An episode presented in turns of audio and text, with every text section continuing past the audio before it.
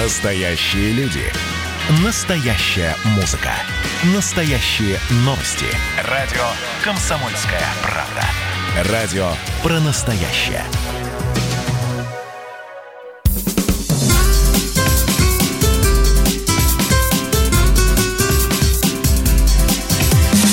Программа с непримиримой позицией. Вечерний Мордан.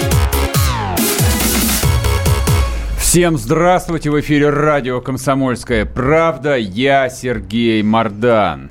Я Мария Бачинина. Добрый вечер. Здравствуйте, друзья. В интересное время живем. Очень хотелось это сказать. Ну, собственно, что я и сделала. Ну что, главную новость скажем, Ну, кто конечно. еще не слышал. А Лукашен- еще, да? Лукашенко победил. Я вас поздравляю, добрые русские люди. Слава богу. А- кто не хотел ему победы, сейчас мы с вами разберемся здесь в течение двух часов. Да, ну давайте, у нас сегодня даже не то чтобы топ-3, Сергей уже объявил вот эту первую новость, которая затмевает все остальное. Нужно добавить еще одну важную вещь, которая не должна остаться незамеченной. Фармкомпании призвали Министерство здравоохранения РФ отложить регистрацию вакцины от ковида, потому что стремление как можно быстрее завершить разработку вакцины э, считают своего рода пережитком так называемой героической парадигмы. Все дело в том, что минуя третью стадию, мы не приближаемся к так называемому золотому стандарту, в, в течение которой, третья стадия, собирается информация не только об эффективности вакцины, но и о ее безопасности для всех, а в частности для лиц, особенно для лиц с ослабленным иммунитетом и сопутствующими заболеваниями. Подробности можно читать, смотреть, слушать э, очень много в интернете. И третья новость. Лукашенко победил. Аминь, друзья, поехали. Вечерний Мордан. Цифр, цифр нам дайте. Да, вчераш- вчерашние выходные были взорваны событиями в соседней Белоруссии. Причем удивительное дело, они отрывались от экранов своих компьютеров и экранов а, смартфонов даже люди, которые в жизни не были в Белоруссии и никогда там не собирались быть. А, но это такая была своего рода сублимация, на самом деле, не белорусской революции, а русской революции, которая у многих происходит исключительно в их голове. Славьте Господи. Ну, а теперь к цифрам. А, ЦИК Беларуси объявил предварительные данные о голосования. Александр Лукашенко получил голоса 80,8% проголосовавших. Светлана Тихановская, жена блогера Тихановского, 10%, 9 сотых. Немало, кстати. Анна Конопадская 1,68, Андрей Дмитриев 1,21, Сергей Черечень 1 point 15 против всех, у них есть графа против всех, всего 4,6%.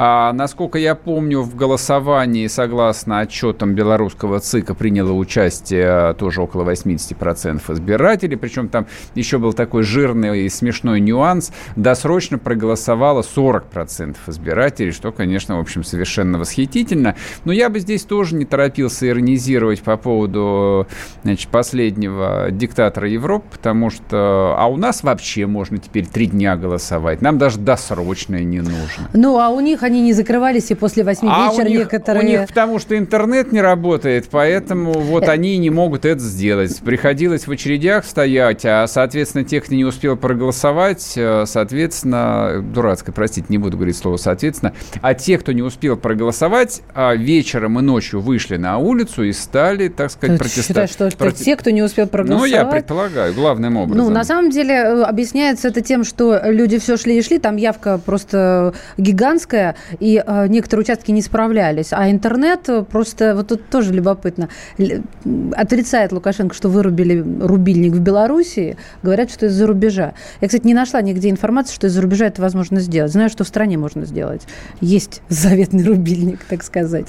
Я не исключаю, что возможно это сделать из рубежа, потому что интернет он идет по магистральным сетям. То есть, ну, например, в Россию, насколько я помню, ну, есть там условно, как бы я, может быть, совру, технари пусть э, в меня какашками не кидают, там две или четыре точки входа. Ну, допустим, вот есть э, компания Транстелеком, принадлежащая, при- принадлежащая РЖД, вот их оптоволоконный кабель, он идет, соответственно, вдоль Транссиба, с запада на восток, и, соответственно, с востока на запад. И есть еще несколько провайдеров, которые владеют э, вот этой вот мощностью, э, но он идет вот оттуда, с краев земли. Интернет, да нет, это понятно. русский. Просто сразу вспоминается Египет 11 года, и как там, и почему отрубили. Тут знаешь, аналогии-то ну, не отрубили, нужно быть мудрым, отрубили найти. и отрубили. Отрубили, а, отрубили, да. Правильно сделали. Телефон-то не вырубили. Да нет, конечно. Да, возьмите, позвоните, скажите, что надо. Вот. Да, писать в интернетах, нечего писать было в интернетах. Значит, смотрите, Ничего неожиданного не произошло, на мой взгляд. Во-первых, а Лукашенко победил, и на этот счет не было сомнений ну, вообще, по-моему, ни у кого.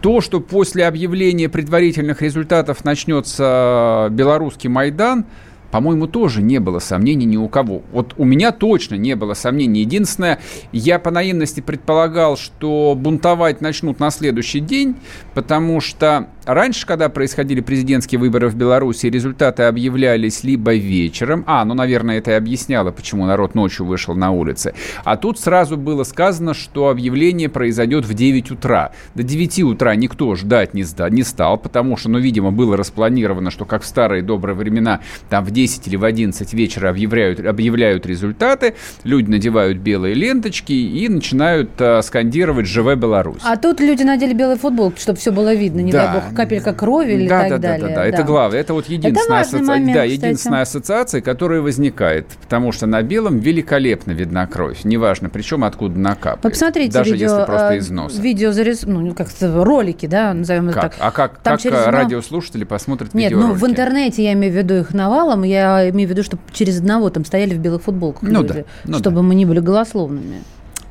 Вот, а, значит, а, ну, я, по крайней мере, смотрел э, все эти бесконечные видео читал новости примерно до трех часов утра. И те, кому не спалось, могли послушать меня на радио «Комсомольская правда» около двух.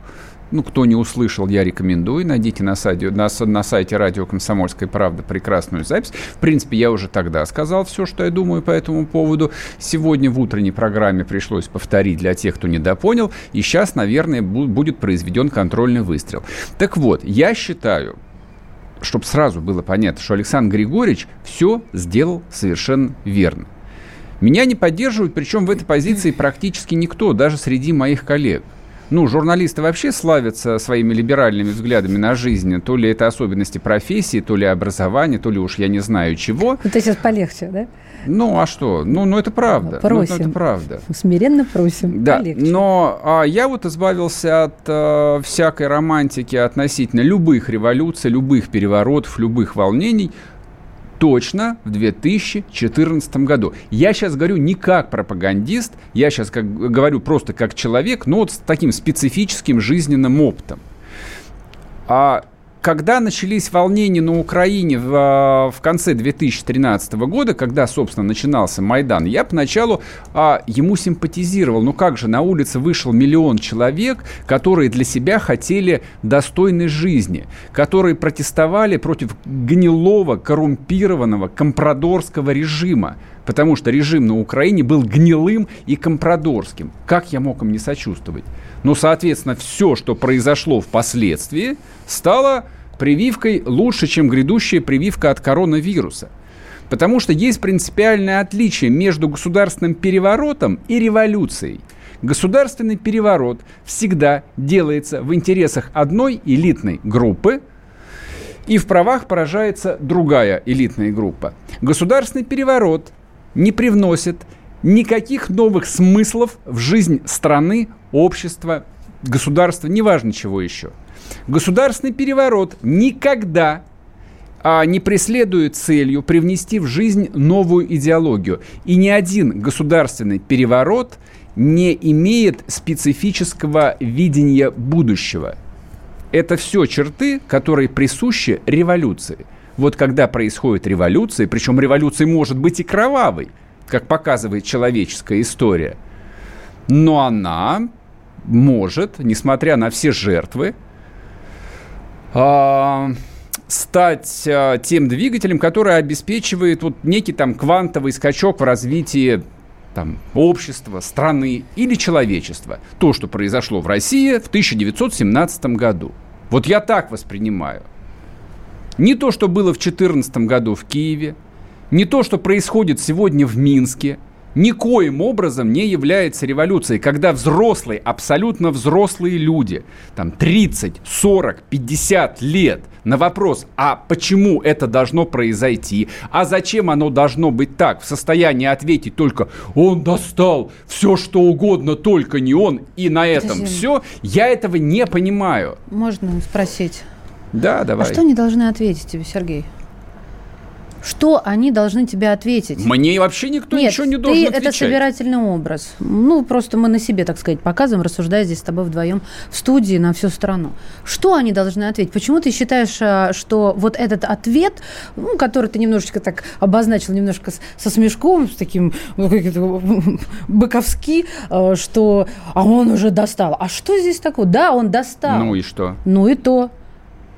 Народ не хочет того, кто Аргу... его достал. Аргумент «он достал» – это аргумент маленького ребенка который капризничает, который не хочет спать, который не, там, не хочет аргумент... есть кашу, извини, который... пожалуйста, Хорошо, да. или у которого переходный возраст, и он говорит родителям, вы меня достали. Так вот, капризного ребенка нужно выпороть по жопе, чтобы она синяя была. Только потом вот он что, вырастет. Вот что Александр ребенок. Григорьевич и сделал сегодня Мне ночью. Кажется, этот ребенок и уже совершенно верно. И я надеюсь, что дальше, повторяю еще раз то, что сказал сегодня ночью, он соберет всех зачинщиков сегодняшних беспорядков и отправит их во внутреннюю тюрьму белорусского КГБ. Так он поссорится тогда с тремя странами Вернемся сразу, после перерыва, не уходите. друзей.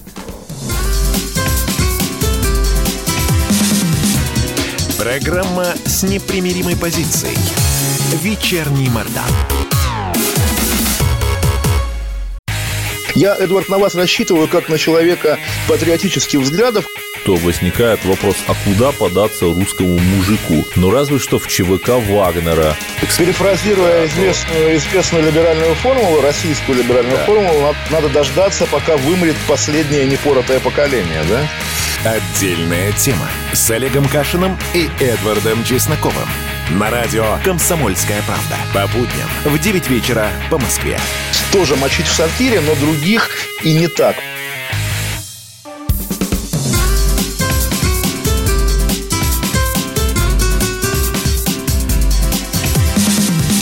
Программа с непримиримой позицией.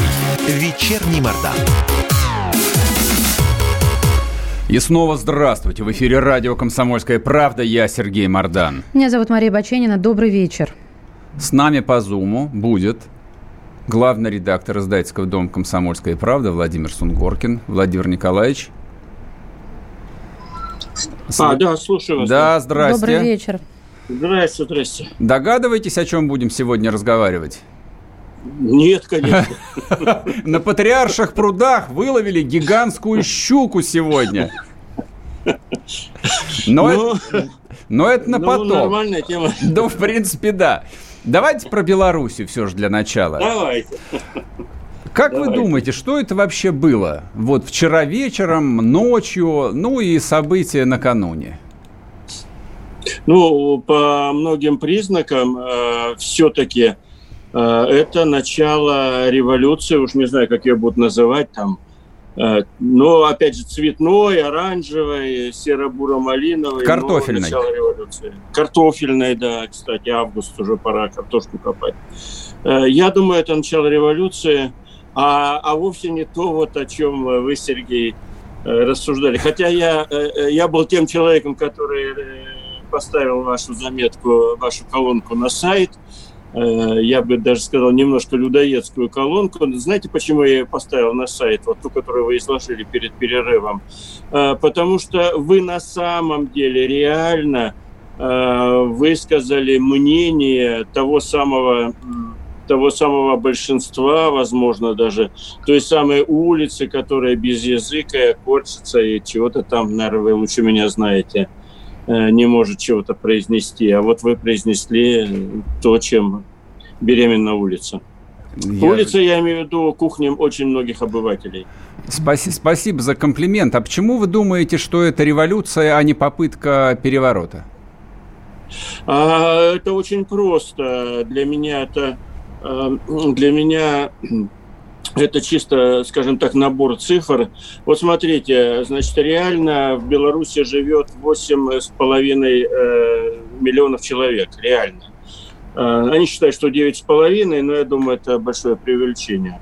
Э, примерно 6 там, с какой-то там, с небольшой цифрой, это избиратели, 6 миллионов. Около миллиона, около миллиона человек подписали, подписали листы за э, оппозиционных кандидатов, когда был сбор подписей, помните, да? Угу. В общем, все, все эти цифры, все эти цифры э, для меня лично говорят о том, что, что результат, результат, который сегодня оглашен, он абсолютно невероятен, абсолютно невероятен. У меня много знакомых в Беларуси в самых разных слоях, я там регулярно бываю в этой, в этой замечательной республике, и согласен с тем, что эти цифры абсолютно далеки от реальности. Э, и реальность в том, что не меньше, ну ладно, не 80 там, но не меньше 40% населения, э, значит, против, не меньше, минимум 40, я уже так скромничаю, да, угу. против, против были, значит, избрания Лукашенко. И когда все это вот так обернулось, так как обернулось, это означает, что внутри белорусского общества Э, значит, э, сегодня сжимается или разжимается, не, не знаю, пружина э, все-таки народного гнева. Можно к ней по-разному относиться, можно сказать, всех выпороть, остальных в тюрьмы, и они все успокоятся. Но что-то мне подсказывает, что, э, Сергей, что вы немножко, как те генералы, рассуждают о прошедших войнах.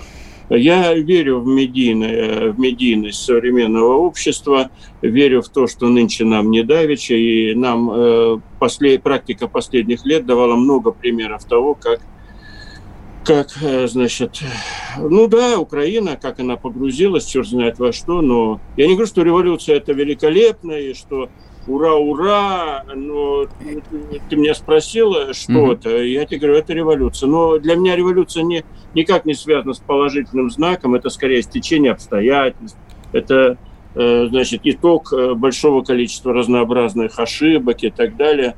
Э, революция для меня это как такая раковая болезнь, да, которая вдруг вспыхнула, и человек начинает, значит, сильно-сильно болеть, непонятно, выживет или нет. Вот что для меня такое революция. Но она в Беларуси начинается. Это мое личное мнение. То есть э, точка невозврата уже пройдена? Уже никаких... Нет, это, знаете, если так проводить какие-то аналогии, хотя я понимаю, что я сам себе противоречу, говоря, что мы готовимся к прошлой войне, да, всегда наши генералы. Если проводить аналогии, то на дворе э, можно, на, на, белорусском, на белорусском картофельном дворе сейчас примерно 1905 год – до 17 года еще 12 лет. Но ну, сейчас все быстрее происходит. Я не исключаю, что что-то может произойти очень быстро, а может быть и затянется. Но, но э, в принципе погасить революцию, э, погасить революцию на, как народное движение, а оно имеет место. Лукашенко будет очень сложно. Он совершил уже очень много очень странных поступков, в том числе по отношению к России, да, по отношению к пророссийским силам и пророссийским настроениям, что он, он запутал людей, в том числе он и нас запутал, э, нас как российское общество, нас, как я думаю, и российскую власть, она находится, мне кажется, российская власть тоже находится в большом обалдении от всего происходящего, э, прежде всего с э, тем, что делает Лукашенко в последние недели. И э, так как он создал огромный дискомфорт для всех, я думаю, будет идти поиск э, выхода из, это, из этой ситуации, в которую, которая случилась. Но на это может понадобиться несколько месяцев. А как вы думаете, события сегодняшней ночи получат э, продолжение или нет? Да, они, я думаю, они получат продолжение, возможно, э, немножко в альтернативном варианте или немножко в бок, да, там я, ну, я читаю, слежу за всеми mm-hmm. этими, значит, высказываниями, которые идут. А, во-первых, очень много вранья. Все-таки белорусы это такой народ специфический, они очень терпеливые, но все равно у них есть чувство собственного достоинства и я думаю, они могут получить не, не в виде прямого, так сказать, выхода снова на улицу. Молодежь снова выйдет на улицу, безусловно. Угу. Более подготовленные массово выйдет. Это мое оценочное суждение угу. того, что происходит. А более взрослые люди будут думать о том, что ну, по разделу так жить нельзя, бла-бла-бла, и надо что-то делать. и будут вот те самые, которые ты, Сергей, не вспоминал, те самые выходы, как они у нас были на Манежную площадь в количестве миллионов человек и так далее. Я, кстати, э, вот меня зацепила твоя колонка эта, да, которую ты сейчас пересказывал. Эм, э, колонка, скажем так, контрреволюционера, да, я даже думаю, что ты, я с тобой согласен, что вот эти на Манежную площадь миллионные выходы, еще шествия были по Садовому кольцу, я в них с удовольствием участвовал, да, с эмоциональным. Помнишь, эти миллионные, конечно, миллионные, конечно. там по 300 тысяч выходило. А, я сейчас с высоты опыта абсолютно согласен с тобой, что это путь тоже очень опасный, и когда белорусы или мы говорим, так дальше жить нельзя, а еще, ну это ладно, а еще, а, а я так тихо говорю, да можно так жить. А, а, а второе, ну это ладно, это я тихо сам себе говорю, сам с собой под нос бурчу, да. А, а, хорошо, что меня никто не слышит, потому что скажет, это тебе можно. Но вот уж точно, где наши активные люди ошибаются, когда они говорят, так дальше жить невозможно, хорошо, хорошо, невозможно. А дальше у них такой пик, э, значит, э, их эм, интеллектуальной публицистики, это хуже все равно не будет. И вот здесь вот ключевой момент, вот я думаю, сейчас и многих белорусов разводят на эту совершенно идиотскую мысль, хуже все равно не будет. Ребята, вы все-таки... Вот, вот, вот здесь вот люди в массовом количестве и в России, и э, вот признак сумасшедшего, да, для меня признак человека или широких народных масс, которые потеряли вообще понимание, э, где они живут и что может быть, да, когда они говорят, а, ладно, пойдем всех сметем, э, там, не знаю, губернатора на кол, остальных э, тоже пусть в речку прыгают, потому что хуже все равно не будет. Ребята, вот попомните мои слова, и пусть старики, что называется, вспомнят. Хуже – кстати, в той же Беларуси реально может быть. Больше а... того, я, я бы прогнозировал, что вот эта революция при, приведет точно к ухудшению положения народных масс там, года на два, на три точно. Думаете, а так, может, дум, 5, думаете а может, так мало? А вы не думаете, а, что произойдет просто я крах, оптимист, крах Я оптимист, поэтому я и говорю года на два-три точно. А вообще-то 5, 10, 15, 20. Ну, то есть, получается, Сергей прав, заявляя о том, что Лукашенко понимает, как нужно защищать страну и все правильно делает. Вы знаете, я скажу так, Сергей, э, возможно, никто не знает будущего, и Господь Бог над нами всегда регулярно смеется над нашими прогнозами. да. Но очень возможно, что Сергей прав в значительной степени. К сожалению, для меня, мне очень не нравится то, что он говорит. Вот очень не нравится. Мне не нравятся его вот эти заявления. Но к сожалению, возможно, он прав. У нас остается, да, у нас очень оста... возможно. У нас вопрос. остается меньше минуты, а я просто задам сейчас вопрос, а, наверное, вы уже на него начнете отвечать после короткого перерыва. А кто является главным интересантом а, в переменах? Россия или Китайская Народная Республика. Для всех остальных я напоминаю, наш э, WhatsApp Viber 8 967 200 ровно 9702. Пишите ваши вопросы, ваши комментарии. У нас идет прямая трансляция на YouTube, YouTube канал Радио Комсомольская Правда. Там работает чат. Вы, собственно, как бы можете вопросы, в том числе и к Владимиру Николаевичу, э, написать, а мы э, в перерыве их отмодерируем, конечно. Если что-то будет выдающееся и интересное, незамедлительно зададим. Все, вернемся скоро, не уходите.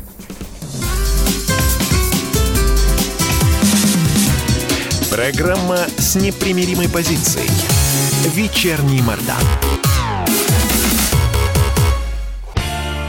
Когда армия. Состояние души.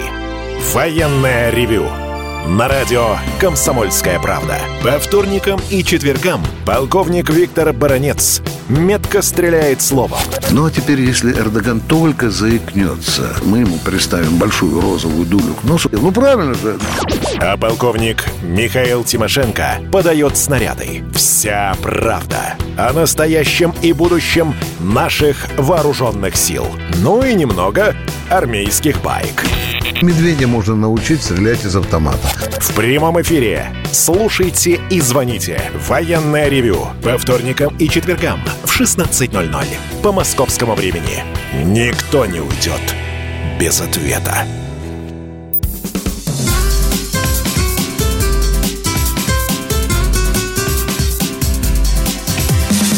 Программа с непримиримой позицией.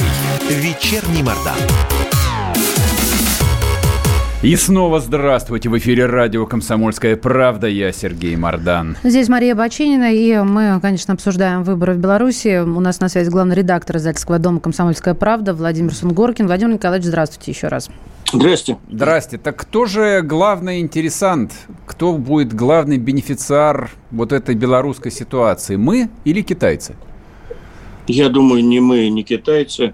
Поляки? Скорее, все зависит от того, куда это все приведет, но если уж говорить о бенефициарах, то, скорее всего, э, в целом Евросоюз и поляки в частности, в первую очередь поляки – если все пойдет так, как оно сейчас просматривается, да, то есть э, что значит просматривается, что в итоге, если Лукашенко либо не удержит, ну, скорее всего, не удержит э, свою самостийную самодержавную власть, тогда, скорее всего, бенефициары это поляки, Евросоюз и так далее. Но я бы назвал еще одного бенефициара, который хочет быть бенефициаром в данном случае. Эм, наверное, это актив, активная часть э, белорусской активная прозападная часть белорусской нации. Вот так я бы сказал. Я не скажу, что бенефициаром будет весь белорусский народ, скорее всего. Кстати, может быть, в этом и есть объяснение э, этих результатов голосования, ну, скажем так, сенсационных, да, что все-таки существует молчаливый белорусский народ, который, ну, не, не на 80%, но процентов, я думаю, так на 50 реально мог проголо... молча проголосовать за Лукашенко. На 50, а может быть на 45, но, но не меньше 45 уж точно. Не из-за того, что они любят Лукашенко или обожают его, но а, из-за того, что они прагматичны. Кстати, белорусы очень прагматичный народ, что большая часть, большая часть все-таки народа готова довольно терпимо относиться и дальше к существующему режиму, потому что он дает небольшую, но гарантированный доход и в целом не самую плохую жизнь, которую, которую можно э, представить на постсоветском пространстве. А как вы думаете, зачем Белоруссия китайцам? А зачем они столько инвестируют э, в Белоруссию и, в общем, как бы явно влияют и на политические элиты, и на позицию президента Лукашенко они явно сильно повлияли за последние годы? А, а я думаю, а я думаю, что для, для Китая, ну, во-первых, Китай это такое большое животное, которое многие вещи уже делает чисто инстинктивно, да, почесывается большое животное инстинктивно, mm-hmm. да, а, и точно так же инстинктивно он смотрит, появилась какая-то небольшая, но интересная для них страна, ну, точно так же, как они приходят в Африку, да, а почему бы нет? Беларусь очень интересно расположена. Да? Ге- геополитически расположение Беларуси совершенно феерическое. Да? Она, она, она в центре Э, солнечное сплетение огромного количества путей, да, э, магистралей, э, значит, всех этих транспортных коммуникаций, да. Значит, если Белоруссия видно, что она очень интересуется китайскими деньгами, китайскими возможностями и спокойно относится к увеличению китайского влияния, ну, из, не от хорошей жизни, да, ну, так получилось.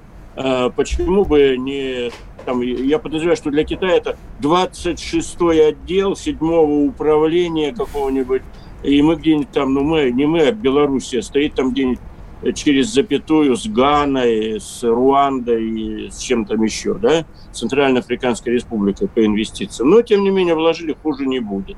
Я думаю, вот, вот такая история. Ну, мы же знаем, что Китай работает стратегически на столетие, да. Угу. Why бы и not, да, если, если пускают, почему бы не зайти? А вы не думаете, что вот это вот охлаждение последних, ну, наверное, двух-трех лет между Белоруссией и э, Россией, это вот э, результат такой, ну, что ли, ревности Москвы к этому сближению с китайцами? Ну, запросто, почему нет? Вообще, тут же как, как в любой семье, или как у мужа и жены, там у жениха и невесты. Мы же были, мы же много лет были женихом и невестой, да? Мы все, С 94-го, да. Да, мы все шли к некому браку, под венец и так далее. Вот. И, безусловно, любой появляющийся здесь еще э, некий, так сказать, претендент э, на невесту, ну, в роли невесты, давай назовем, синеокую Белору, mm-hmm. Белоруссию, как говорят. Естественно, любой претендент, значит, вызывает некое наше раздражение. Но здесь тоже опять, как, как в реальной э, деревенской жизни или в городской, претендент может не очень хорош собой, но богат, да, Китай богат, денег у него навалом, соблазнять есть чем, значит, и да, я тебе опять же как регулярный завсегдатый Беларуси скажу, что одна из лучших, а может быть даже лучшая гостиница в Минске сегодня называется Пекин, между прочим. Она шикарная совершенно. Э, все надписи, э, в, ты не поверишь, все надписи в Минске э, дублируются на китайском языке. Вот. Ну, обидно, да? Обидно. Да, раньше, да, раньше-то лучшая гостиница в Минске принадлежала Гуцериеву, а теперь, стало быть, его китайцы обошли. А у Гуцериева какая гостиница? Я не есть? помню название, но а. там года три ну, назад это было так. Ну, Пекин, Пекин такая, вот такая очень хорошая гостиница, в которой она, она у нее есть один минус, она не на самом козырном месте да. расположена. Но многие белые люди любят в Пекине селиться, скажем То, так, что внутри скупает то, что снаружи, это однозначно. А я сегодня, знаете, услышала фразу такую от политолога, ну, неважно от кого, либо ты с Россией, либо тебя порвут. Вот в связи с тем, что Китай очень такой завидный жених, вот как вы относитесь к этой фразе? Вы с ней согласны? Или что, как она теперь изменится в связи с Ну, согласен ситуацией? я или нет, это не самое важное. Я, я пытаюсь, мне кажется, нам интереснее понять, как как э, думает Александр Григорьевич Лукашенко, и я, я подозреваю, тут я наглости наберусь э, и скажу, я, я, думаю, я думаю, что Лукашенко рассуждает следующим образом. Все-таки основная, основная мощь китайская, экономическая, военная, там, научная, я не знаю, сосредоточена в э, населении Китая, сосредоточена Э, в 10 примерно тысячах километрах от Беларуси, да, ну хорошо, в 8 тысячах по прямой, там, 6 по прямой, но далеко, в общем, по прямой никто не ездит. Вот, между этими странами лежит Казахстан, Киргизия, Россия. Ну, ничего страшного, ничего страшного. Зато мы инвестиции получаем, зато мы поддержку получаем. Но вы же знаете, что китайский лидер – это тоже э, символическая вещь. Китайский лидер первым поздравил Лукашенко с, э, с избранием, да? И для Китая это, это очень символично, представляете? Где Китай, где Беларусь, а он первым поздравил. Поэтому а... я думаю, Лукашенко, как и с Путиным, как и с Россией, думает, что проскочим, проскочим. Вот так. Вот и проскакивает. Пока. А как вы думаете, а стратегический интерес э, России э, вот в Беларуси, он в чем заключается? Я, я, я, честно говоря, вот сколько думаю, не могу понять, а как, э, как должна состояться вот эта вот глубокая интеграция. С одной стороны, а, государство построенного госкапитализма, я имею в виду Россию, но капитализма. Угу. И с другой стороны, да, Белоруссия, да. где, в общем, крупным капиталом не пахнет. Все находится в госсобственности. Ну, была, была надежда на то, что мы потихоньку заставим, э, ну, не то, что заставим, жизнь заставит Беларусь эволюционировать, не работать только на этом на этих госпредприятиях непонятных уже, которые в значительной степени работают либо на склад, либо, либо, либо на Россию, да? Угу. Больше у них рынка точно нет, у них для тяжелой техники, для чего. В чем для нас смысл? Ну, тот самый смысл, который ты воспеваешь. Мы, мы империя, а, а белая, малая и Великая Русь – это части одной империи. Я думаю, это... На, можно, конечно, всякие пошлости говорить, что там у нас две станции, да, э, связи с кораблями и подлодками, и одна станция, другая раннего оповещения о ракетном нападении. Э, наши, мы много у них берем горной техники, вот это вот самосвалы, эти белазы, мазы, мы много берем транспортной всякой техники для Минобороны. Брали до последнего времени. Но все это так в частности. В принципе, дешевле было бы нам, если мы, если мы жили чисто прагматично. Вот есть Россия, и мы заняты э, благословенной жизнью для русского народа. Да? Мы бы за такие деньги, которые мы тратим на Беларусь, могли бы все это наладить у себя или покупать дешевле. Э, э, потому что белорусский трактор, он, я тебе скажу легко, потому что я немножко с этим связан по своим хобби. Белорусский трактор уступает и китайскому трактору, и индийскому, ну, по системе цена-качество. Угу. Честно говоря, не нужен нам на эту минуту, значит, сильно трактор Беларусь, когда стоит выбор, э, Индия и Китай уже, уже бьют. Я говорю про последние угу. годы. Вот, они отстали, и отстали по простой причине, вот это, они попали в ловушку, это социалистической экономики, которую они сохранили, Она не конкурентоспособна просто. Ну и маленький пустяк. НАТО будет э, граничить со Смоленской областью. До границы будет примерно 402 от Москвы до, до границы со страной НАТО будет 420 километров. Ну, все-таки как-то 420 километров, ну, ты понимаешь, что подлетное время... Можно пульнуть ракеты малой дальности, в принципе. Да, ну, вообще, уже чуть ли не из Орудина. Уже пошла переброска войск. Полить, да. Ну, в общем, Смоленск, Смоленская область как, как, как Смоленская область как фронтир перед НАТО, это как-то звучит... Э, ну, мы в итоге уходим в какой-то 15 э, век, да, примерно. Э, примерно Россия так, ушла да. к границам 15 века, да, 15-16 век. То есть времена смутного времени, Грешки Отрепьева, прихода поляков в Кремль, вот где-то мы там вдруг оказываемся, понимаешь?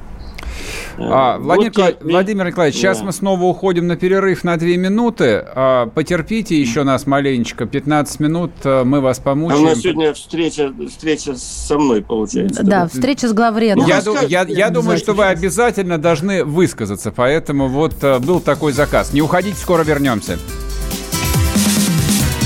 Программа с непримиримой позицией. Вечерний Мордан.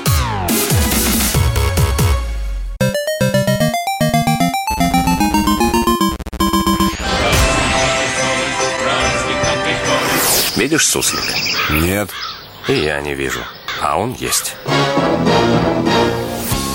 Нам есть что вспомнить. Рассказываем свои истории в программе «Дежавю». Я, Михаил Антонов, жду вас каждые выходные в 11 часов вечера по Москве. I'll be back.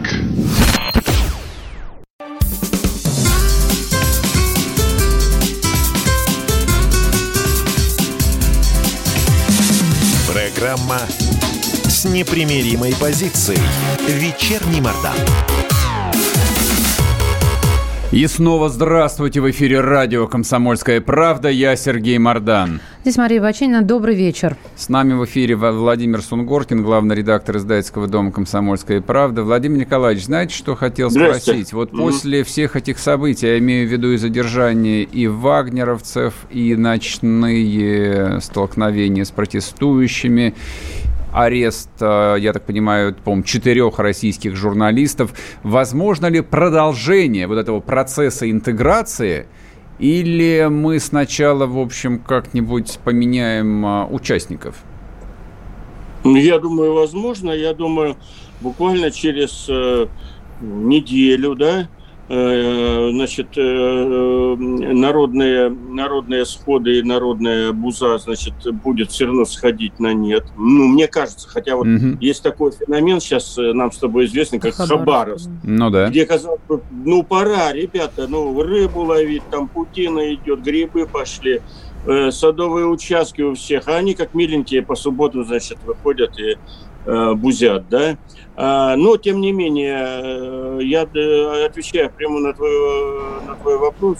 Да, возможно. И скорее, больше всего, это очень вероятно, что, э, что как ни в чем не бывало, будем снова искать, искать какие-то, значит, сценарии при укреплении наших отношений, потому что, ну, нам это надо, да, мы в предыдущей серии вроде mm-hmm. ну, да. что есть 5, 5 пунктов, почему нам это надо.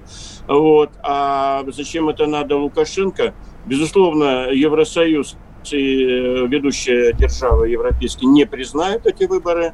И Лукашенко э, ничего не останется, как искать э, с нами все-таки так, сказать, э, точки, точки, даже не точки соприкосновения, а искать, как с нами снова подружиться, потому что э, ему, ему нужны деньги, простая вещь, а э, материально поддержать, значит, режим Александра Григорьевича реально можем только мы и Китай. Ну вот и будем, теперь очень интересно будем мы и Китай в этом плане, так сказать, соперничать за синеокую. Вот так. А без внешнего... Ну, это глобальный угу. конфликт, он, он просматривается. Ну, кстати, на ленты только что упало, что новые акции протеста начинаются, и уже начались задержания. Ну вот, вот прям читаю с Понятно. листа.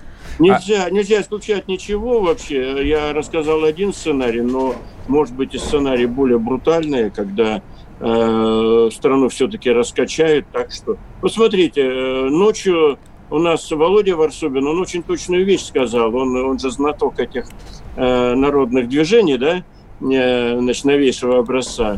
Он идет вчера, мне понравилось, он идет по улице говорит, так, так, окидывает своим э, уже острым взглядом говорит, не, эти, это количество вообще ни о чем, у этих ничего не получится.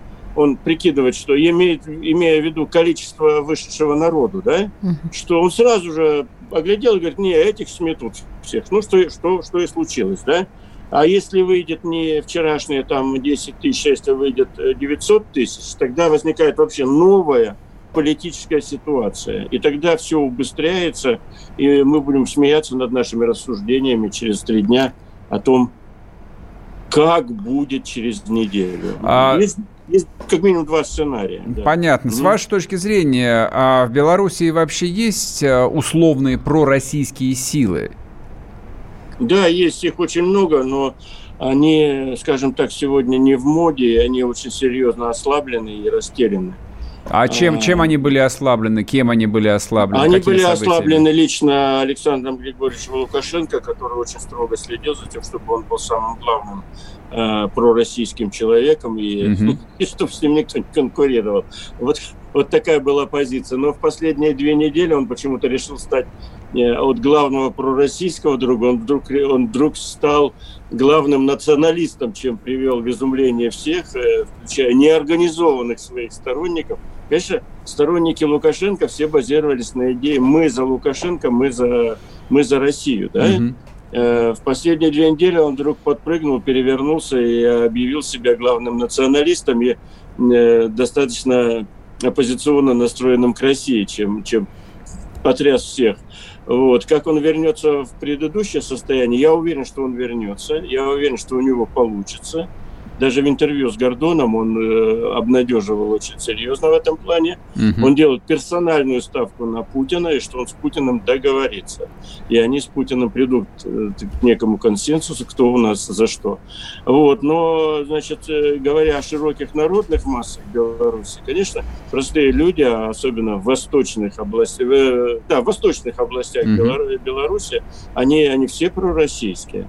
Э, там же тоже есть небольшой раскол, не украинский, так послабее, но тоже западные, западные области, конечно, больше тяготеют к Польше, католичество, если уж на то пошло. Mm-hmm.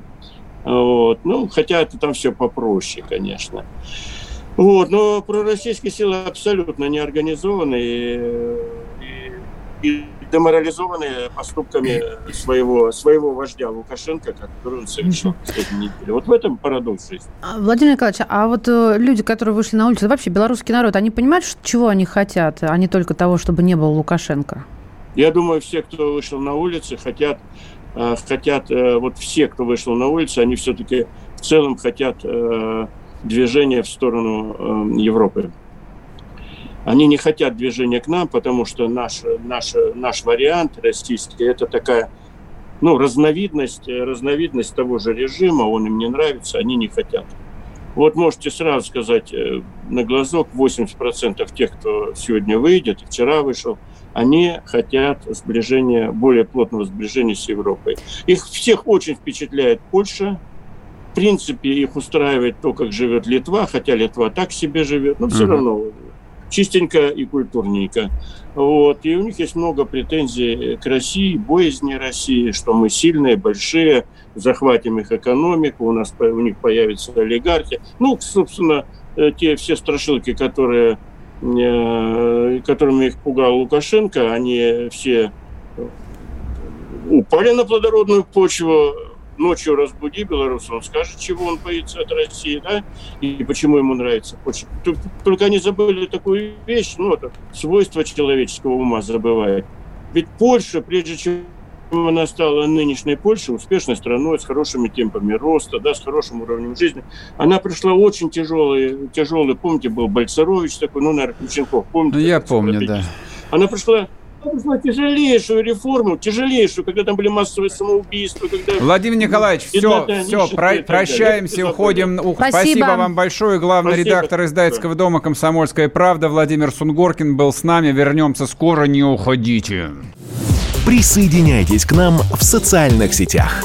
Подпишитесь на наш канал на YouTube Добавляйтесь в друзья ВКонтакте. Найдите нас в Инстаграм. Подписывайтесь, смотрите и слушайте. Радио «Комсомольская правда». Радио про настоящее.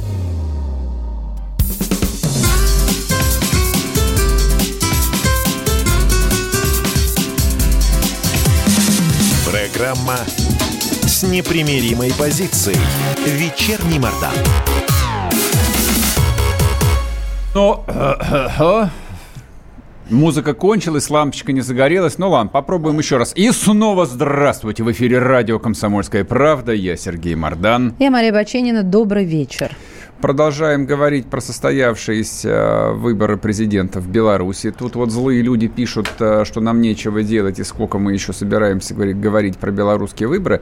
Вы знаете, может повернуться так, что про них придется говорить и неделю, а может быть и подольше, если все повернется, ну, как в городе Герой Киеве в 2014 как... году. А вы как хотели? А... а почему говорим? А потому что это Россия.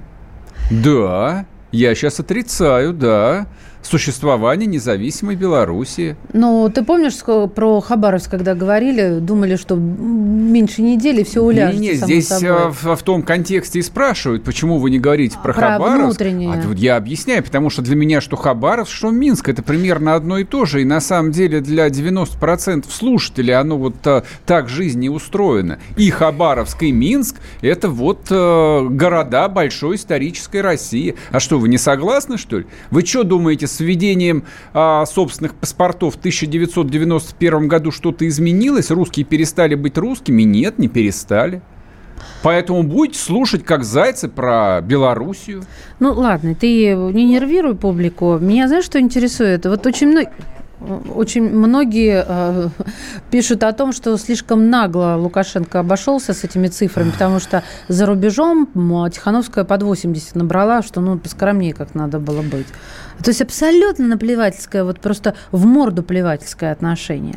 Я думаю, что такими категориями на самом деле его политтехнологи, точнее его аппарат э, даже не думал, плюют они кому-то в морду или нет. То есть аппарат э, системы, где первое лицо у власти находится 26 лет, имеет совершенно другие приоритеты и э, там систему Хорошее ценностей. замечание, соглашусь. Да, потому что папа должен сказать, что нормально, хорошая цифра. Вот они так и сделали.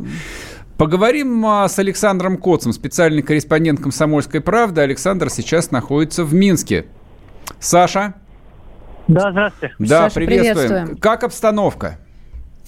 Ой, вы знаете, обстановка совершенно спокойная. Я сегодня проехал от границы 300 километров до Минска, угу. и за это время я встретил всего три э, гаишные машины, одна из которых меня остановила, и у них никаких претензий ко мне не возникло. А границу и, прошел я... нормально?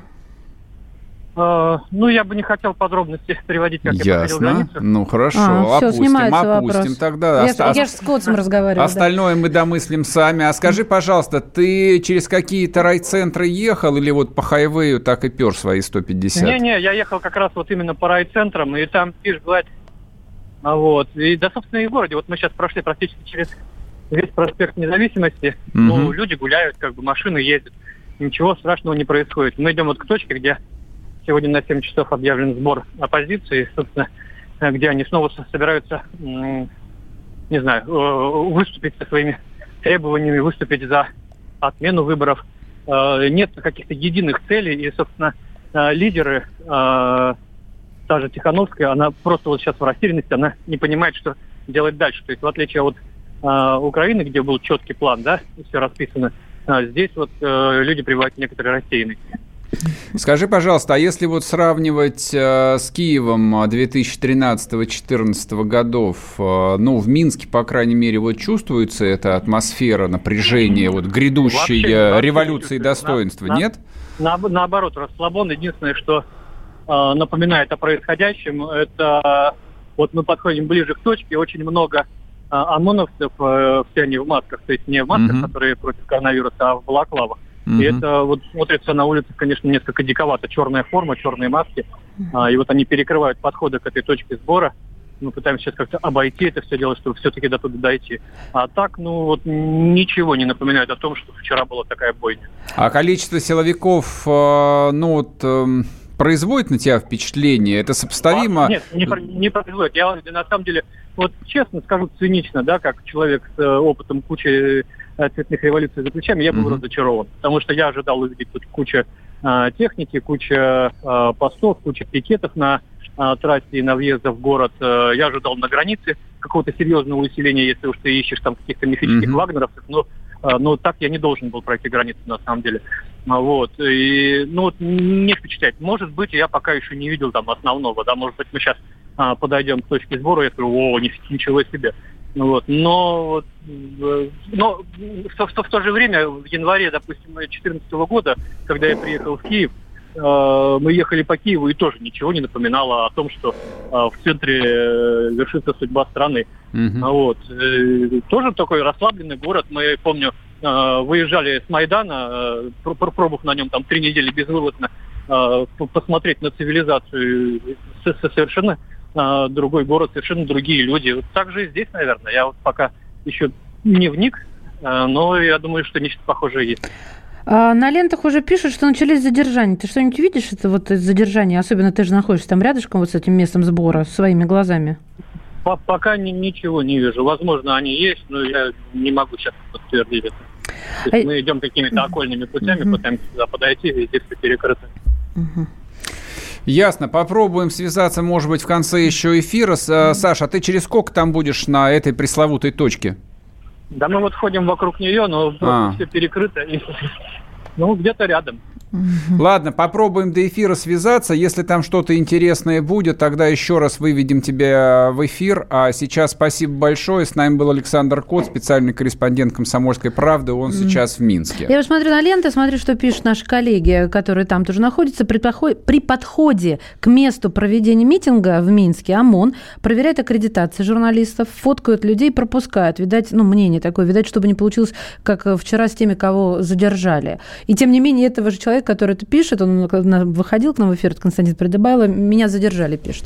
Так что Коц правильно делает, что окольными путями. Ну, кот человек опытный просто. Понятно, что если в городе неспокойно, те- там, тем более в такой стране, как Белоруссия, достаточно жесткой, там, вертикально отстроенной, вот, лучше, в общем, лишний раз а, на глаза силовикам не попадаться.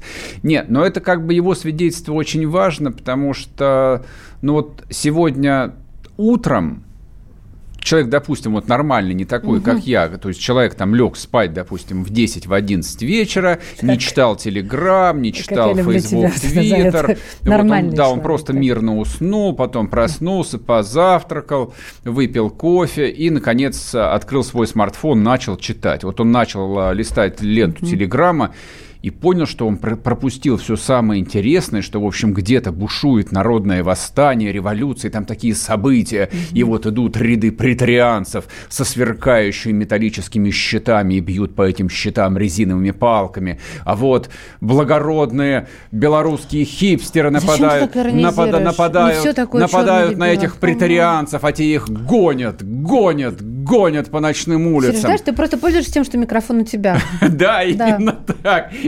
Ну вот Коц, говорит, что нет, ничего такого не было на самом деле. Смотрите, значит, есть два свидетельства. Свидетельство первое, Варсобина.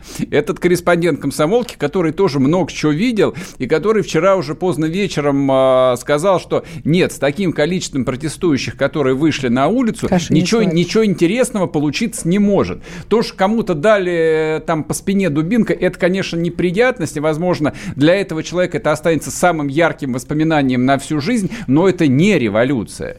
Сейчас, пожалуйста, вот то же самое вам примерно говорит Коц. Но есть известная оговорка. Есть известная оговорка. Киев действительно в начале 2014 года, и свидетельствует не только Саша Коц, как бы о многих людей, которые там были, за пределами площади независимости, который мы теперь знаем как Майдан Незалежности, был абсолютно мирным, спокойным, неторопливым, провинциальным малороссийским городом, где не происходило ничего примечательного, по крайней мере, для среднестатистического москвича, который привык совершенно к другому ритму жизни. Но все может измениться буквально в один момент. Правда, я, в общем, по-прежнему надеюсь, что ничего не произойдет.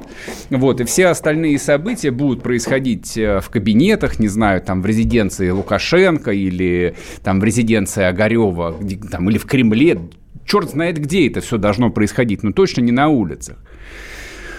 А, главный вопрос, а, на который по-прежнему нет ответа, и, собственно, который, мне кажется, и должен занимать э, вот всех нас, живущих по эту сторону государственной границы. Там, правда, пока что загранпаспорта не проверяют и даже не требуют, но чем черт не шутит, может завтра и начнут проверять, и начнут требовать. Что будет дальше? Что будет с Белоруссией?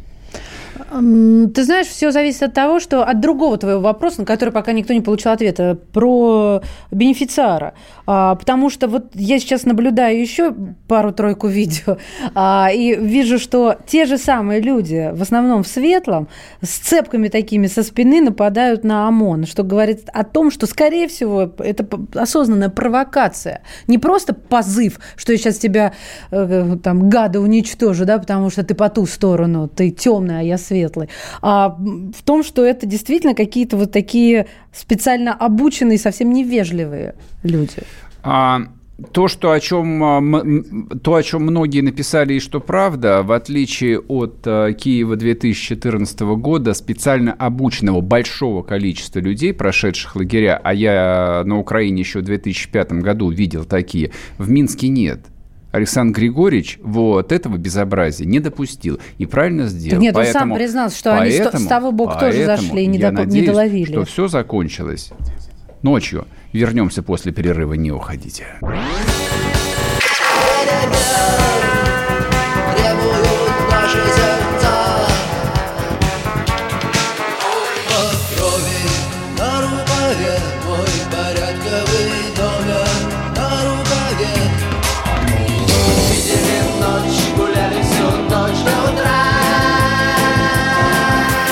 «Комсомольская правда». Радио поколения кино.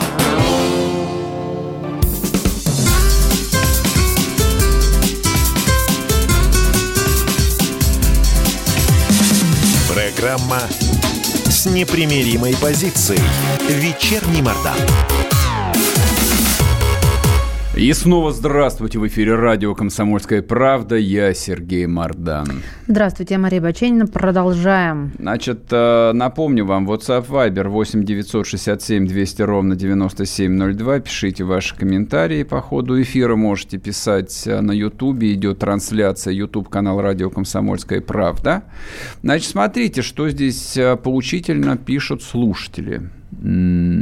Так, ну, Ладно, слушая таких деятелей, как Мардан, белорус не хотят сближаться с Россией, великорусский шовинизм так и прет.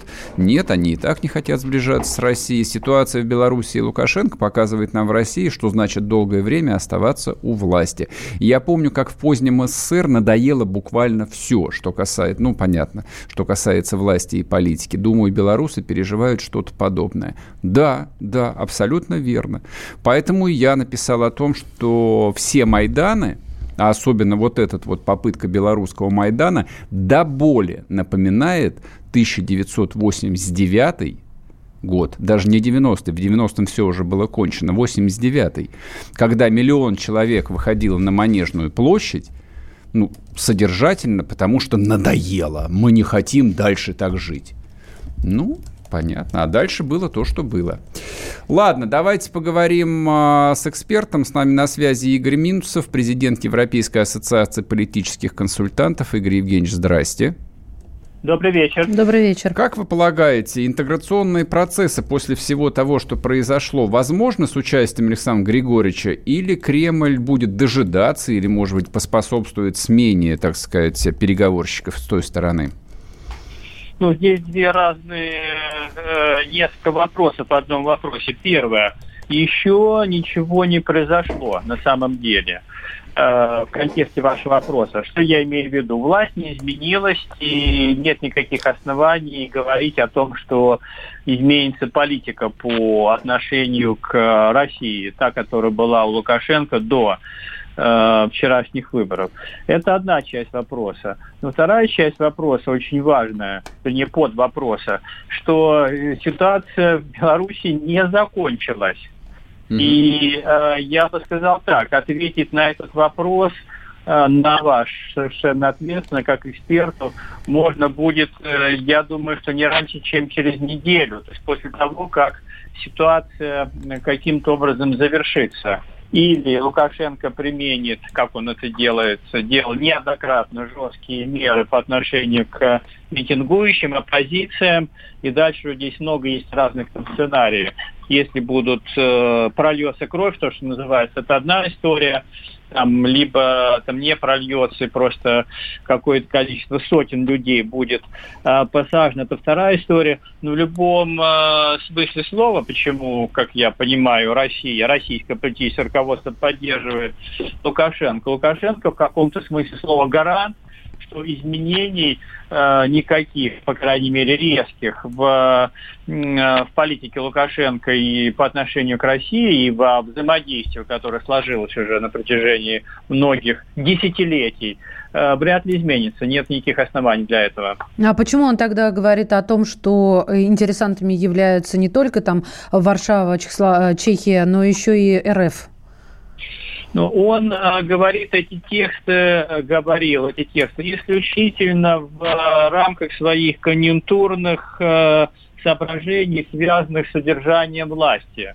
Он хотел, хотел, и хочет, и получилось у него, не получилось здесь вопрос такой философский, потому что мы не знаем результатов выборов.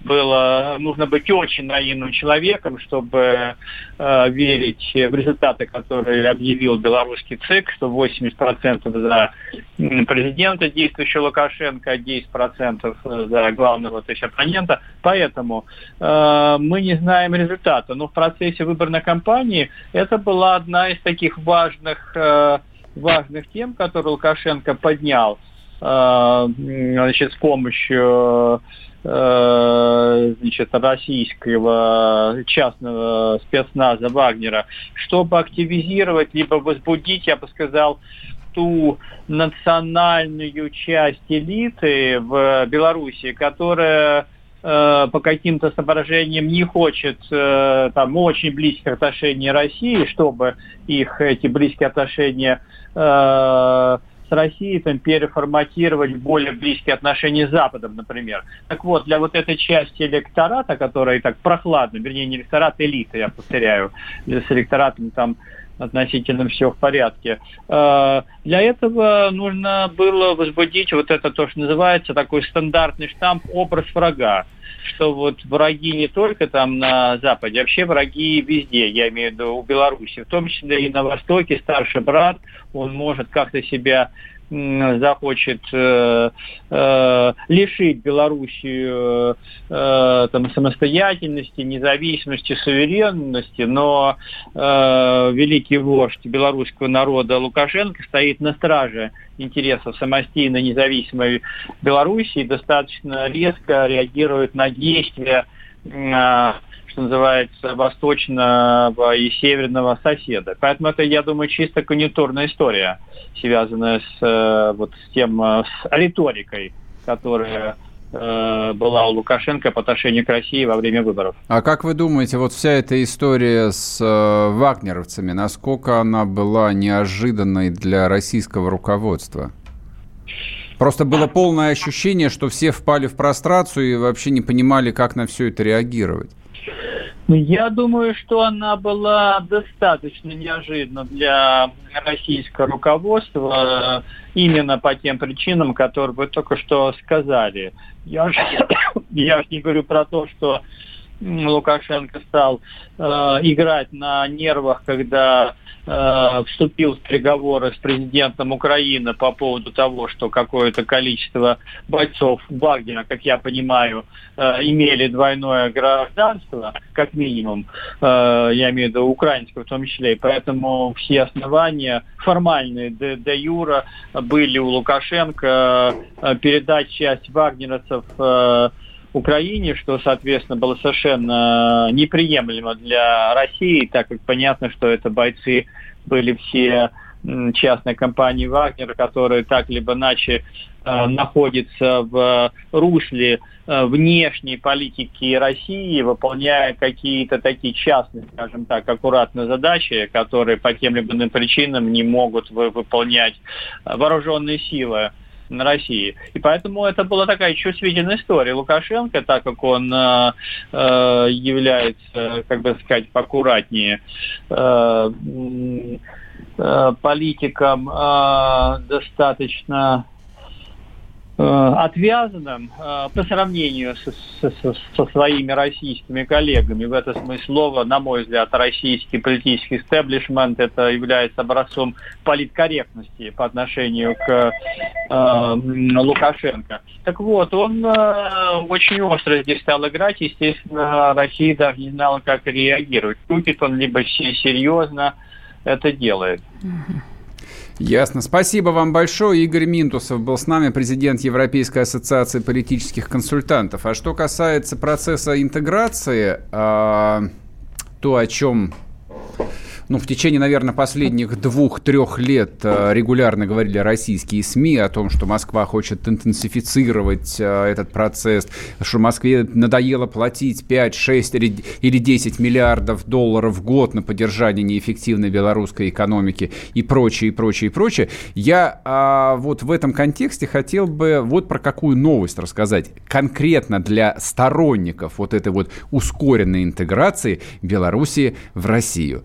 Сегодня Сегодня компания Алишера Усманова а, начала разработку удаканского медного месторождения, открытого еще при кровавом Сталине в 1947 году. Дождались. Месторождение самое большое в России, третье в мире. Запасы меди в нем 26 миллионов тонн. По текущей стоимости это 182 миллиарда долларов. Лицензия на разработку Удакана была продана Алишеру Усманову в 2008 году, ну, примерно за 500 миллионов долларов. Финансируют работы российские госбанки. У меня возникает вопрос, почему медь не может добывать государственная компания, если дает деньги на нее на все равно Сбербанк и ВТБ? Я не понимаю. Это хотя, я тоже не хотя понимаю. Один нет. купил, его мало того, что он заплатил сам, за деньги есть, нет, еще финансирует. Я да? понимаю. У нас угу. рыночная экономика. Так. Мы же капитализм строим. Да, и сам должен сам. А сам. сильвинитовые рудники в Белоруссии, на которых добывается калий, принадлежат государству.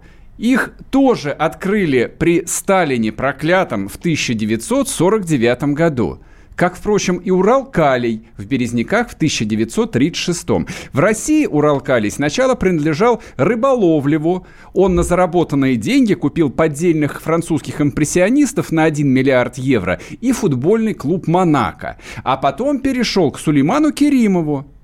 Так что, друзья мои, Минская губерния – это, конечно, прекрасно. И сменяемость власти – это великолепно. Только будь оно так – Белоруссия выглядела бы сегодня как Смоленская или Тверская область. Кто был там, тот поймет, о чем я говорю. Поэтому хоть меня режьте, хоть меня ешьте. Будь я белорусом, хоть за Лукашенко, хоть против него, я бы не очень понимал, зачем мне интегрироваться с Российской Федерацией. Вернемся после перерыва, не уходите. Эдвард, здрасте, меня слышно? Да, Олег Владимирович, вас отлично слышно. Я тот человек, который в течение ближайшего часа верноподданнически будет поддакивать вашим монологам. Главное в таких случаях не спрашивать, а что произошло с предыдущими соведущими. Ой, слушайте, не дай бог поддакивать, потому что в споре, иногда даже в таком эмоциональном споре и есть главный секрет успеха нашей программы. А так получается, что мы просто жертвуем от щедрот наших а в ответ получаем пощечины и плевки. Надо ли это нам? Слушайте, вы обещали поддакивать, в итоге я поддакиваю, потому что я совершенно с вами согласен. Отдельная тема с Олегом Кашиным и Эдвардом Чесноковым. На радио «Комсомольская правда». По будням в 9 вечера по Москве.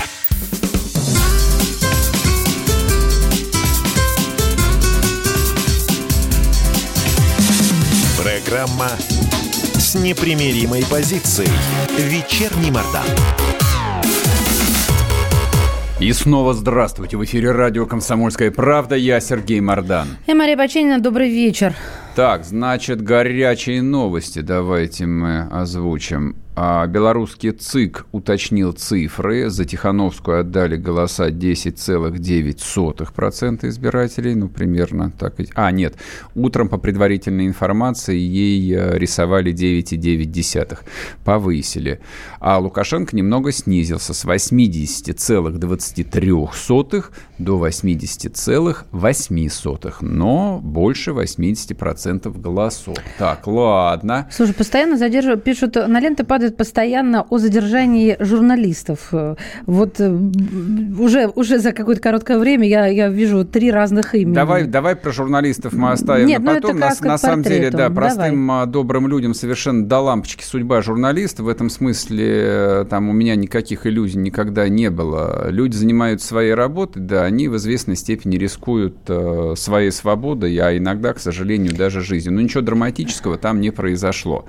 Значит, КГБ Белоруссии заявил о предотвращении покушения на Тихановскую. Это, соответственно, главный конкурент э, Лукашенко. А ты знаешь, почему так произошло? Потому что э, Лукашенко как бы взял на себя вот эту медаль, повесил. Он сказал, что еще, по-моему, сегодня, сегодня утром он говорил о том, что отправил туда людей, чтобы не случилось сакральной жертвы. Вот там надо было кого-то убить обязательно, чтобы да, крови не пролилось. Вполне допускаю. И вот, да, и вот это вот все, Слушайте. что хорошесть такая нагоняется, что все равно нет, добрый, это, хороший это, это, Во-первых, папа. это... Не, может быть, это и нагоняется хорошесть, конечно. То есть Александру Григорьевичу много чего можно предъявить. Но, будь на его месте любой, ну, опытный человек, он сделал бы ровно то же самое. Угу. Ну а кто? Она политик? Нет, она обычная домохозяйка. Она жена блогера, то есть даже не политика, просто как бы обычная белорусская женщина. Поэтому с ней случиться смогло все, что угодно. Там сумасшедший пришел, кому, там, которому взбрело в голову, что надо, в общем, в, внести некоторую живинку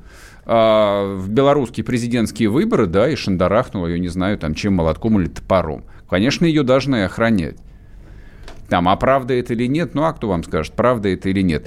А по поводу происходящего, кого арестуют, кого не арестовывают. Ну, слава богу, сейчас, по крайней мере, по крайней мере явно не, не происходит вот а, тех картин, которые мы наблюдали вчера практически всю ночь, а, когда были столкновения с ОМОНом, и жесткие разгоны, и задержания, и, в общем, мы там пара было таких вот вроде бы как выдающихся видео, где там 6 или 7 ОМОНовцев дубинками лупят а, парня с девушкой. Это такое распространялось по сети с, с тегами «Самая жуткая сцена Да-да-да. из Минска». Я ж думаю, господи, что ж там такое сейчас покажут, а? Там просто бьют людей, причем вот а, не в усмерть. То есть, если вы там а, в Ютубе сделаете запрос разгона демонстрантов в Портленде в каком-нибудь, там гораздо более интересное видео есть, я вас уверяю. Я это не к тому, что Лукашенко хороший, а американцы плохие. Просто, ну вы как-то держите себя в руках. Пока что ничего страшного, слава богу, там не происходит. Угу. У нас э, на связи сенатор от Брянской области Сергей Калашников. Сергей Вячеславович, здравствуйте. Здравствуйте. Здравствуйте. Как вы думаете, удержится Лукашенко у власти или нет? Я думаю, удержится. Это вот э, ваша просто вера во все прекрасное или э, есть некоторое основание это предполагать? Ну, допустим, а, то, что вы видели, ну, не знаю, там, из вечерних э, репортажей, как работали силовики. Нет, дело в том, что э, Лукашенко очень крепко держит власть на всех уровнях. Другими словами, после этих выборов возникнет противостояние определенной, достаточно большой и все время расширяющейся, наверное, части э, народа, населения угу. и власти. Вы име... Я процесс... прошу прощения, вы имеете в виду оппозиционно настроенного народа? Да, конечно, угу. конечно, конечно. А, я думаю, что и количество таких людей будет возрастать, и эти выборы были мощным таким толчком. Ну, скажем так, на мой взгляд, народ проснулся. Но проснуться это не значит пойти активно что-то делать. Я думаю, как показывает, в общем-то, история э, других стран и другие ситуации, что потребуется достаточно длительный период времени, когда народ созреет для того, чтобы, ну, скажем так, перейти, отказаться от своего президента, от Лукашенко. Я думаю, что этот процесс не быстрый. Как вы думаете, сколько потребуется времени на то, чтобы, в общем, он лишился своей социальной базы? Вы знаете, это невозможно предсказать, но я думаю, что здесь очень важным фактором будет экономическая ситуация в Беларуси. Дело в том, что известно, что она ухудшается – и понятно, что это не придает, э, не, не, не э, способствует росту сторонников власти. А, вот какой вопрос. Вы а, говорили о том, что в России нет никаких оснований считать выборы в Беларуси нелегитимными. А, а почему разнится так мнение, с, например, с западными соседями? Ну, потому что э, одно дело выдавать желаемое за действительность. А что выдают ну, например, за действительность? Ну, я имею в виду, пожалуйста. когда хотят э, сказать, э, что навряд ли эти выборы были легитимными, в том смысле, что они шли без нарушений. Это одно. И совсем другое дело, когда э, соблюдены все правила в соответствии с законом. Ну, например, если взять нашу Россию, понятно, что трехдневное голосование, принятое по закону, не придает особой дополнительной легитимности предстоящим выборам. Однако это будут выборы по закону, они легитимные. Понятно, спасибо. Спасибо большое. Сергей Калашников был с нами, сенатор от Брянской области. Сейчас мы выведем в эфир Владимира Варсобина, корреспондента «Комсомольской правды». Он а, находится в Минске, как и КОЦ.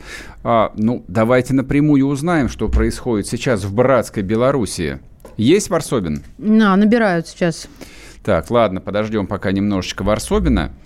А вот мне, знаешь, что интересно, что Светлана Тихановская тут высказалась. Вы думаете, мой выход на... Я хочу процитировать просто. Вы mm-hmm. думаете, мой выход на улицу не приведет к эскалации? Вы хотите, чтобы я вышла? Не знаете? И я не знаю. Слушайте, Это как по... раз а, Володин. Да, по, по поводу вот этих а, прозвучавших обвинений в трусости Тихановской, вот правда, я, я их прочитал целую пачку и ночью, mm-hmm. и сегодня утром. Ну, разочарование наших вот диванных а, а, оппозиционеров, которые последний раз выходили на улицу в 2011 году, на Болотную, да, именно ее имею в виду. И с тех пор а, они настолько напуганы, что, по-моему, писаются до сих пор по ночам. И они смеют упрекать Тихановскую в трусости и непоследовательности. Так вот, я для всех хочу напомнить. В Республике Беларусь действует смертная казнь. В том числе и за преступление против государства, за призывы к свержению законной власти можно получить высшую меру наказаний – отведут в подвал белорусского КГБ и помажут лоб зеленкой. Как вы думаете, а взрослый белорус не думает об этом?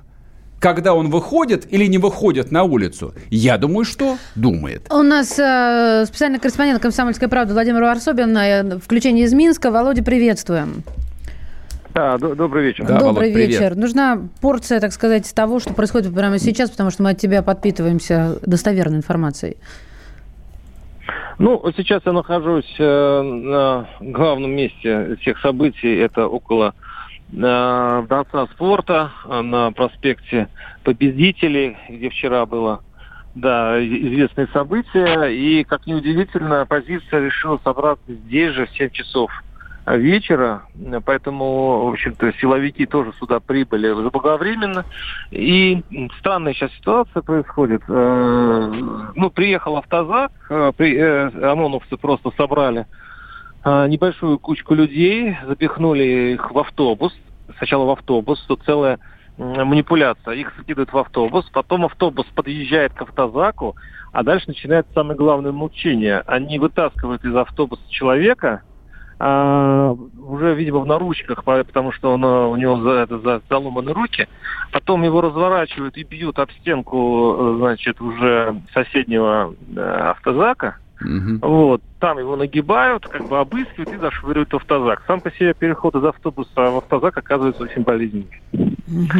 И э, таким образом сейчас вот это место такая э, площадь тихорей. То есть вот люди э, упорно гуляют, их тут немного, и Тут ходят люди, выбирают, кого э, надо, и э, то есть, закидывают в автобус. А вот что значит кого-то на, кого надо? Потому что вот э, идет информация, что действительно пошли задержания. Вот Сергей говорит, что журналисты интересно, но вот то же самое, журналистов как-то хватают. А что это за выборочность? Она чем-то продиктована? Есть какое-то логическое объяснение какое-то? Ну, э, есть такие, э, как сказать, понимания, они трогают девушек, А, не трогают девушек, а трогают, в смысле, берут обычно молодых людей, лет 23-25, в белых э, майках, естественно, угу. желательно. Ну, ну и вообще, в общем, те, кого они представляют себе в возможной, э, значит, э, потасовке или возможном акции. Вот они представляют себя этого оппозиционера именно так. Угу. Володь, спасибо большое. Уйдем сейчас уже на перерыв. Через 20 секунд с нами в эфире был Владимир Варсобин, корреспондент э, газеты «Комсомольская правда». Он сейчас находится в Минске вместе с Коцем. И, в общем, как бы они будут свидетелями того, что случится или не случится сейчас, ночью, там, когда угодно. Вот.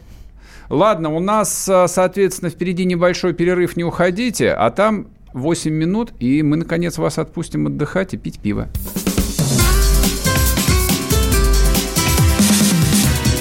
Программа с непримиримой позицией. Вечерний Мордан.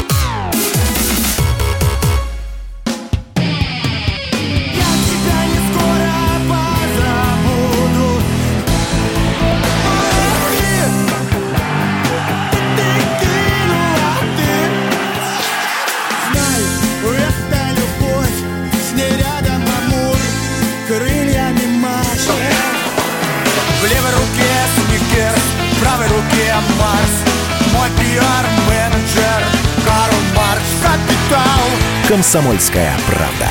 Радио поколения Ляписа Трубецкого.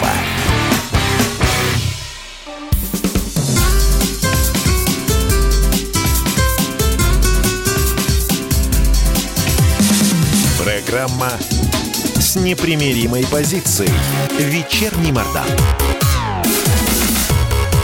И снова здравствуйте. В эфире радио «Комсомольская правда». Я Сергей Мордан. Я Мария Баченина. Здравствуйте. Вот тут пишут. Интересно, футболки какого цвета дефилирует товарищ Варсобин? Ну, во-первых, Варсобин явно дефилирует а, в рубашке. Во-вторых, он а, не попадает в возрастную группу, которая склонна к необдуманным шагам. Вот, то есть ему явно не 20-25 лет, как вы можете смело предположить, поэтому его не тронут. Так. Ну, тут возмущаются тем, что ты э, сказал, что ничего такого страшного, избили кого-то. А вот если бы ваших детей так отмудохали, извините, я цитирую. Вы поймите нас правильно. Никого там не пока надо, особо не отмудохали. Нет, отмудохали, Сереж. Отмудохали, да. Ну, да. Ну, Дело не в этом. Но а, мы мыслим немножко сейчас вот в рамках этого разговора а, была мысль немножко в других масштабах в масштабах и в идейности, а не в том, что кому-то сделали больно. Об этом тоже можно говорить, э, и это не значит, не надо нас ловить э, на какой-то жестокости или так, а, одна жизнь больше, одной меньше. Нет, конечно, это не так. Вы просто, я вот в очередной раз обращаюсь, что нужно слушать, да, и тогда услышите. Так, э, мы продолжаем, у нас на связи главный редактор телеканала «Араш Today» и «МИА Россия сегодня» Маргарита Симонян. Маргарита, здравствуйте. Здравствуйте. Здравствуйте, Маргарита. Ваш комментарий по поводу всего того, что происходило со вчерашнего вечера в городе Герой Минске и происходит до сих пор. Мой комментарий, я в бешенстве. Я, скажу вам, редко нахожусь в таком состоянии. Сейчас я в абсолютном бешенстве. Только что задержан наш репортер э, Костя Придыбайло, человек, который там работал, работал абсолютно беспристрастно, абсолютно по-настоящему, по-журналистски, объективно. Вот совершеннейшим образом по-репортерски. Он не, точно не является а, одним из огромного числа там западных пропагандистов, которые западных или про прозападных, которые прибыли в Белоруссию в эти дни. Это наш классный, отличный репортер. Никакого повода для его задержания нет и быть не может. И мы, безусловно, требуем немедленно освободить его и освободить всех остальных, которые также, извините за это слово, по беспределу просто задержаны и избиты в Беларуси. Таких людей очень много. Только у меня в редакции у нас, в Арти, в Раптли, в наших всех редакциях, их уже в спутнике, конечно, в первую очередь, их уже, э, в первую очередь, потому что спутник работает там на месте постоянно, mm-hmm. Их уже много. Это не один человек и не два человека. Нашего корреспондента «Спутника», который всю ночь работал, мы, естественно, все всю ночь не спали, мы следили за этими протестами, мы переживали, волновались, волновались в первую очередь за свою работу, потому что очень важно в такие моменты исторические, да, не ударить э, в, грязь, э, в грязь лицом и отработать очень качественно. Ребята всю ночь сидели на работе. Маргарита, А... Или с Рима, сейчас, извините, угу. я доскажу. В 6 утра человек из офиса возвращался домой, угу. ни, ни за что, ни про что, ни с того, ни с сего. Спустя два часа после окончания протестов его просто избили, ОМОНовцы жестоко избили. И он, главное, возвращался из больницы. Смотрите, последнее э, сообщение в телеграм-канале Кости. Мы просто знакомы, поэтому я его так называю, мы коллеги. Да, да он пишет сначала э, версию о том, что почему к, при подходе к месту проведения митинга в Минске ОМОН проверяет аккредитации, что фотографируют людей, пропускают, и пишет, что, видать, чтобы не получилось, как вчера с Пеговым, Старковым, Солоповым. А, и дальше следующее сообщение меня задержали. А вот после этого он выходил на связь, что-то говорят им, а, почему, говорят ли, когда выпустят, или вообще ничего не известно. Вот последнее сообщение у меня от э, наших ребят до того, как я, собственно, включилась, что Костя на связь не выходит. То есть связи у нас не, нет, ну, может быть, она случилась за вот эти вот минуты, что мы с вами, но последнее, что я видела, это то, что э, с ним пропала связь. Слушайте, я так понимаю, что наличие аккредитации э, белорусских чекистов э, мало волнует сейчас. Слушайте, какая аккредитация? Аккредитация, это, знаете, такая вот тоже, извините за это слово, просто отмазка. Угу. Когда не к чему совершенно прикопаться, начинают э, спрашивать аккредитацию. А, более того, у многих людей, которые задержаны, аккредитация есть. То есть дело вообще угу. совершенно ни в какой не в аккредитации. И на самом деле, по-хорошему, для нормальной репортерской работы, особенно в таких условиях, аккредитация не нужна. Ее, во-первых, ты попробуй получи, угу. и дальше угу. что? Если ты не получаешь аккредитацию, ты что, не будешь работать? Ну, это же тоже невозможно. Так же не должно быть. Я не знаю, я хочу вас обрадовать. 1942 Rush Today пишет, нашего корреспондента Константина Придыбайла отпустили. Вот, смотрю на ваш телеграм-канал. Это вот сейчас наши пишут, да? Да, да, я глазами Нет, смотрю в вашу телегу, да. Отлично. Я пока с вами разговариваю, собственно, по телефону. В телефон не смотрю. Ну, слава Знаете, не зря да? разговариваете, да. Маргарит, последний вопрос. Я а... очень рада. Бешенство мое чуть поубавилось, но не исчезло, потому что остается еще множество других, которых не отпустили. Да, Маргарит, скажите, пожалуйста, а с чем а, связана вот а, такая лютость а, белорусских силовиков по отношению к журналистам? Но люди же опытные, понимают, что информационный фон, благоприятный информационный информационный фон, это важно? Или они Поверь рассматривают чего, Россию вот как врага? Взяли, что люди опытные. А, люди ну, Я верю в лучшее просто. Люди иногда оказываются гораздо большими идиотами, чем нам о них хочется думать. Я не вижу здесь никаких причин, кроме просто настоящего идиотизма. Больше ничего. Уж Костя Придыбайло последний человек, который мог нанести Белоруссии и белорусским властям какой-то вред. И Семен Пегов тоже, кстати говоря. Я, наде... я надеюсь, все рассосется. Отпустили Константина, да, теперь, в общем, все беспокоимся Но за Пегова. взял на карандаш. Что... Я понимаю, mm-hmm. что взял. Я просто слушателям напомню, его вчера тянули за руки, и было совершенно непонятно его физическое состояние. Там ударили его по голове, либо прыснули в него слезоточивым газом, и тоже, в общем, нет никакой информации. Ну, это выглядело так, мы не знаем, мы, конечно, я надеюсь, об этом узнаем, но это, на этом видео это выглядит так, как будто он просто без сознания, потому что... Да, я смотрел, да. Он и не сопротивляется, и не идет сам. То есть или человек сопротивляется, его приходится тащить, или человек не сопротивляется и в ответ на вежливую просьбу полицейского проследовать, конечно, проследует, как, в общем-то, и сделает любой нормальный журналист, проследует, объяснится, предъявит свои документы, инцидент будет исчерпан, как это и должно быть. Его просто с виду бездыханное тело тащат по земле. Это вот все, что видела, собственно, вся страна. И пока ничего не понятно. А скажите, пожалуйста, а вот это все, это мелочи или это все-таки повлияет как-то на наши взаимоотношения? Если уже и МИД заинтересовался. На наши отношения это повлияет, а. безусловно. Отношения, не взаимоотношения, а отношения. Взаимоотношения, эти вопросы находятся за пределами моей компетенции. А отношения, я как главный редактор больших СМИ и как гражданка России, это то, о чем я имею моральное право говорить.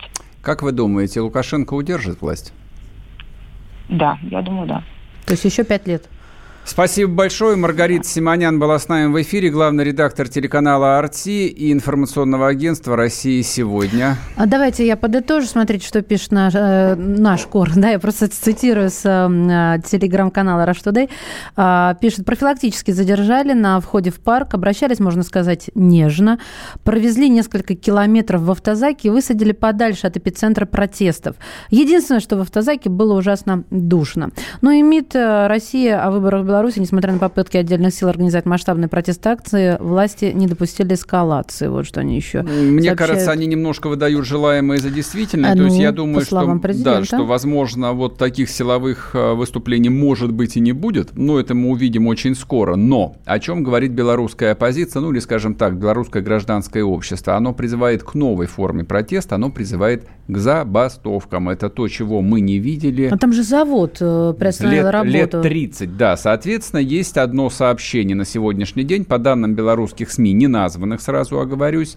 Работники белорусского металлургического завода выдвигают политические требования, а к предприятию уже прибыли автозаки. А завод находится в городе Жлобин, Гомельская область, прекратил работу. Ну, честно говоря, я не очень себе представляю забастовку на белорусских государственных предприятиях, потому что я напомню, а, львиная доля промышленности белорусской существует либо за счет субсидированных цен на энергоносители, в том числе металлургический завод, то есть там а, печь-то их нагревать можно только российским газом. Ну так, все очень просто. Либо за счет того, что поставляет свою продукцию в Российскую Федерацию. Вот. Ну и, и, и что? Ну, остановились вы, и что? Как бы рабочие места от этого появятся? То есть, мне кажется, такое некоторое прекраснодушие, но просто когда начинается революция, извините за пафос, голова и здравый смысл у людей отключаются, и если вот э, в общественном сознании произойдет этот эм, переключение тумблера, тогда я боюсь, да, тогда, в общем, все может извиниться буквально в один день.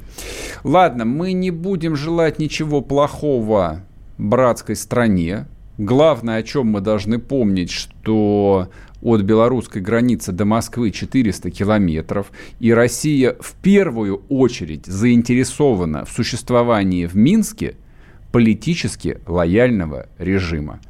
Но для этого желательно внутреннее... Лояльного кому? К Москве, к Москве, к, Москве. к России, Но пока, знаешь, к Москве. после наших силовиков задерживают наших коллег, которые наши соотечественники. Я, дум, я, думаю, я думаю, что отпустят, конечно же, и силовиков. А факт, никакой осадочек останется. Ну, все останется. На конечно. то она и жизнь, на то она и политика. Как ты мудро заговорил, как, как, как к Нет, концу ко второму часу. Никакой, никакой мудрости, и пока не о чем говорить. Мы, собственно, как бы прожили этот день, да, посмотрели, что происходит в Минске, и, в общем, а, поставили, скажем так, ситуацию на паузу. Я надеюсь, что вот на этой паузе она и останется к завтрашнему утру.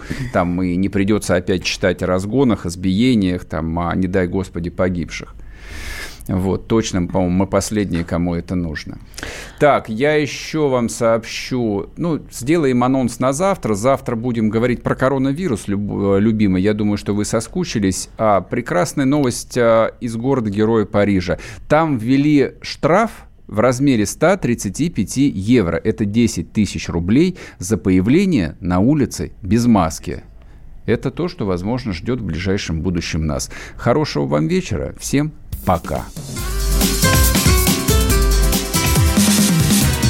Программа с непримиримой позицией. Вечерний Мордан.